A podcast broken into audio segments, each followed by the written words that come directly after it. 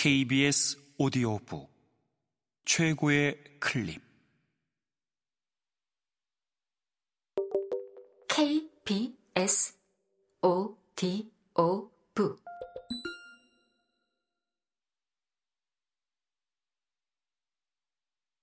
밀레니엄 피플. 제이지 벨러드 지음. 박영재 읽음 3. 왜 나야?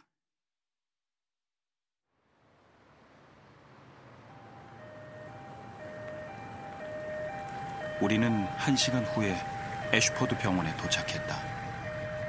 아주 머나먼 과거로 가는 짧은 여정이라 해야 할까.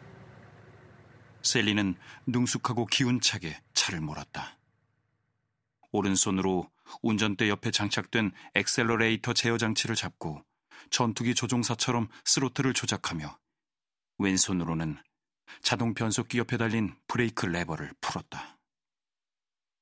이 조작계는 연구소의 인체공학 전문가의 도움을 받아 내가 직접 설계했고 그 친구는 셀리의 신체 치수를 세빌로의 재단사만큼이나 공들여 측정했다. 요즘 들어 그녀의 다리가 충분히 힘을 되찾아서 나는 사브 정비소에 차를 가져가서 원래대로 복구하지 않겠느냐고 제안했다. 그러나 셀리는 개조한 조작기와 오직 자신만이 가질 수 있는 특별한 조종 기술을 마음에 들어 했다.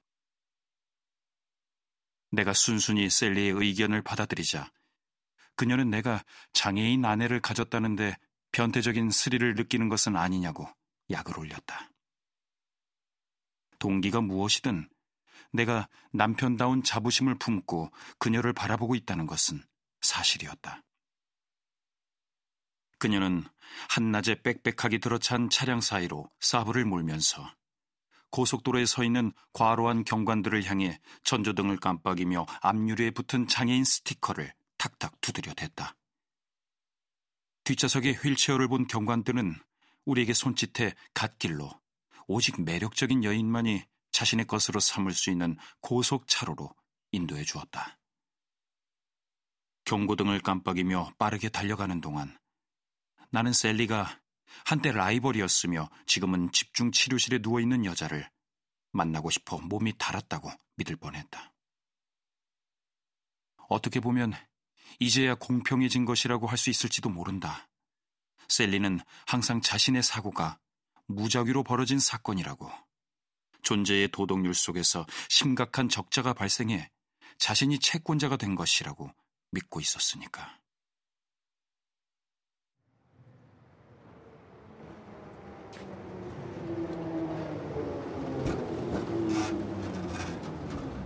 리스본의 바이후 알투 지역에서 어머니와 함께 언덕 위로 미로처럼 이어지는 거리를 둘러보던 셀리는 멈춰 있는 노면 전차 뒤편에서 길을 건너려 했다. 주철 골격에 널빤지를 댄 이 차량들은 거의 한 세기 전에 영국인 기술자들이 제작한 것이었다. 그러나 고풍스러운 매력과 산업 고고학은 양쪽 모두 그 나름의 대가를 요구하기 마련이다.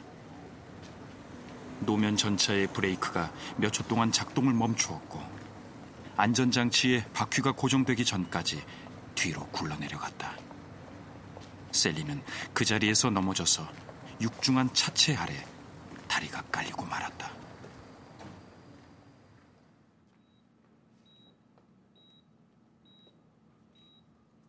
나는 세인트 메리 병원의 정형외과 병동에서 셀리를 처음 만났다. 회복하려 단단히 마음먹은 용기 있는 젊은 여성이라는 인상을 받았지만 치유가 더디며 그 원인도 설명할 수 없다고 했다. 그녀는 몇 개월 동안 물리치료를 받느라 신경이 곤두서 있었고 몇 번은 욕설을 섞어 짜증을 폭발시키기도 했다. 나는 개인 병실에서 끔찍한 폭풍처럼 몰아치는 그녀의 장광설을 엿들으며 그녀가 버밍엄 공장주의 버릇없는 따님이라고 간주해버렸다.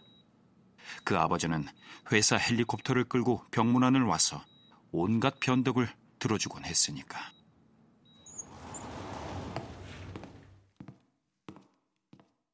나는 세인트 메리 병원의 주 1회 외근을 나가서 애들러 연구소가 협력해 개발한 새로운 진단 시스템 사용법을 지도하고 있었다.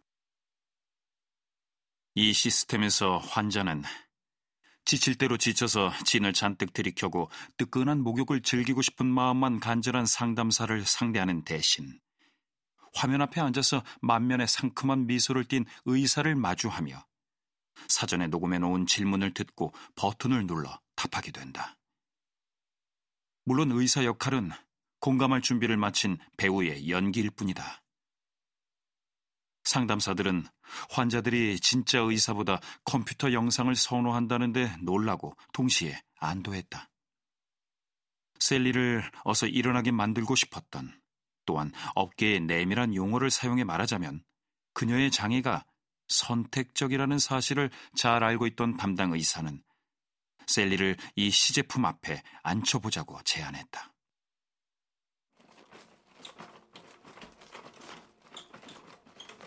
나는 환자를 오락기 앞에 꼬맹이처럼 취급하는 이 프로젝트를 불신했지만 덕분에 셀리를 만날 수 있었다.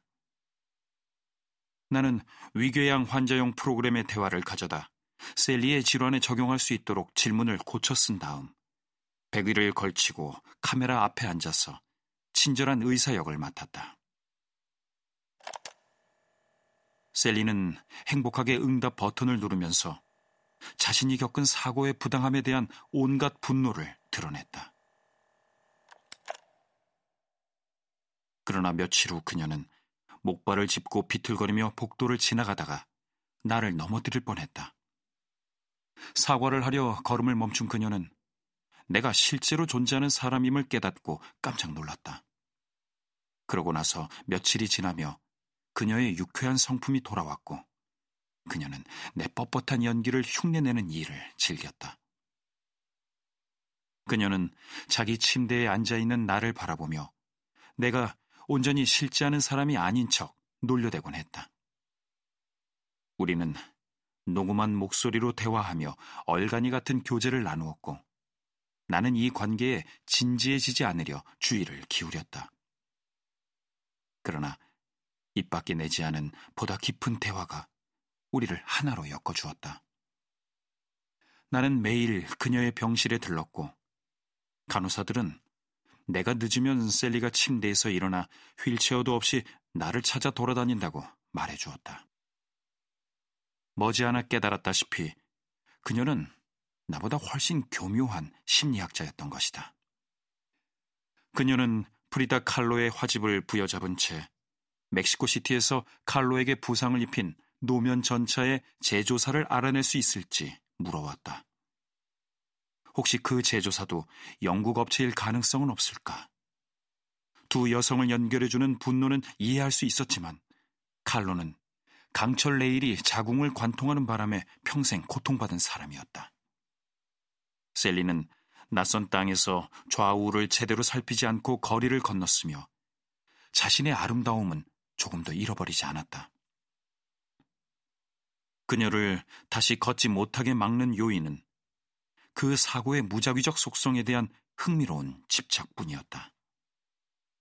이 수수께끼를 풀 수 없었던 그녀는 자신이 휠체어를 떠나지 못하는 장애인이라 주장하며 자신의 역경을 다른 의미 없는 사고의 희생자들과 공유하고자 했던 것이다.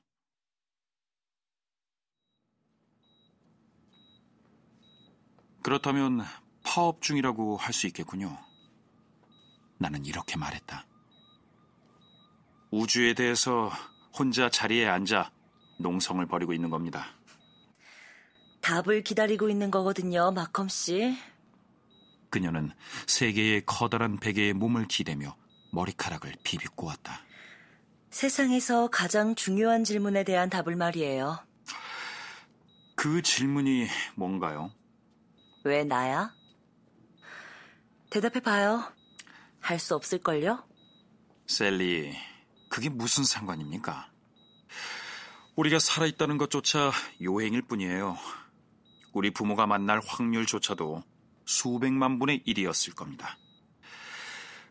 우리는 복권인 겁니다. 하지만 복권에는 의미가 없지는 않잖아요. 당첨자가 나오게 되어 있으니까. 그녀는 내 주의를 끌기 위해 말을 멈추었다. 우리가 여기서 만난 것처럼요. 의미 없는 일이 아니었잖아요.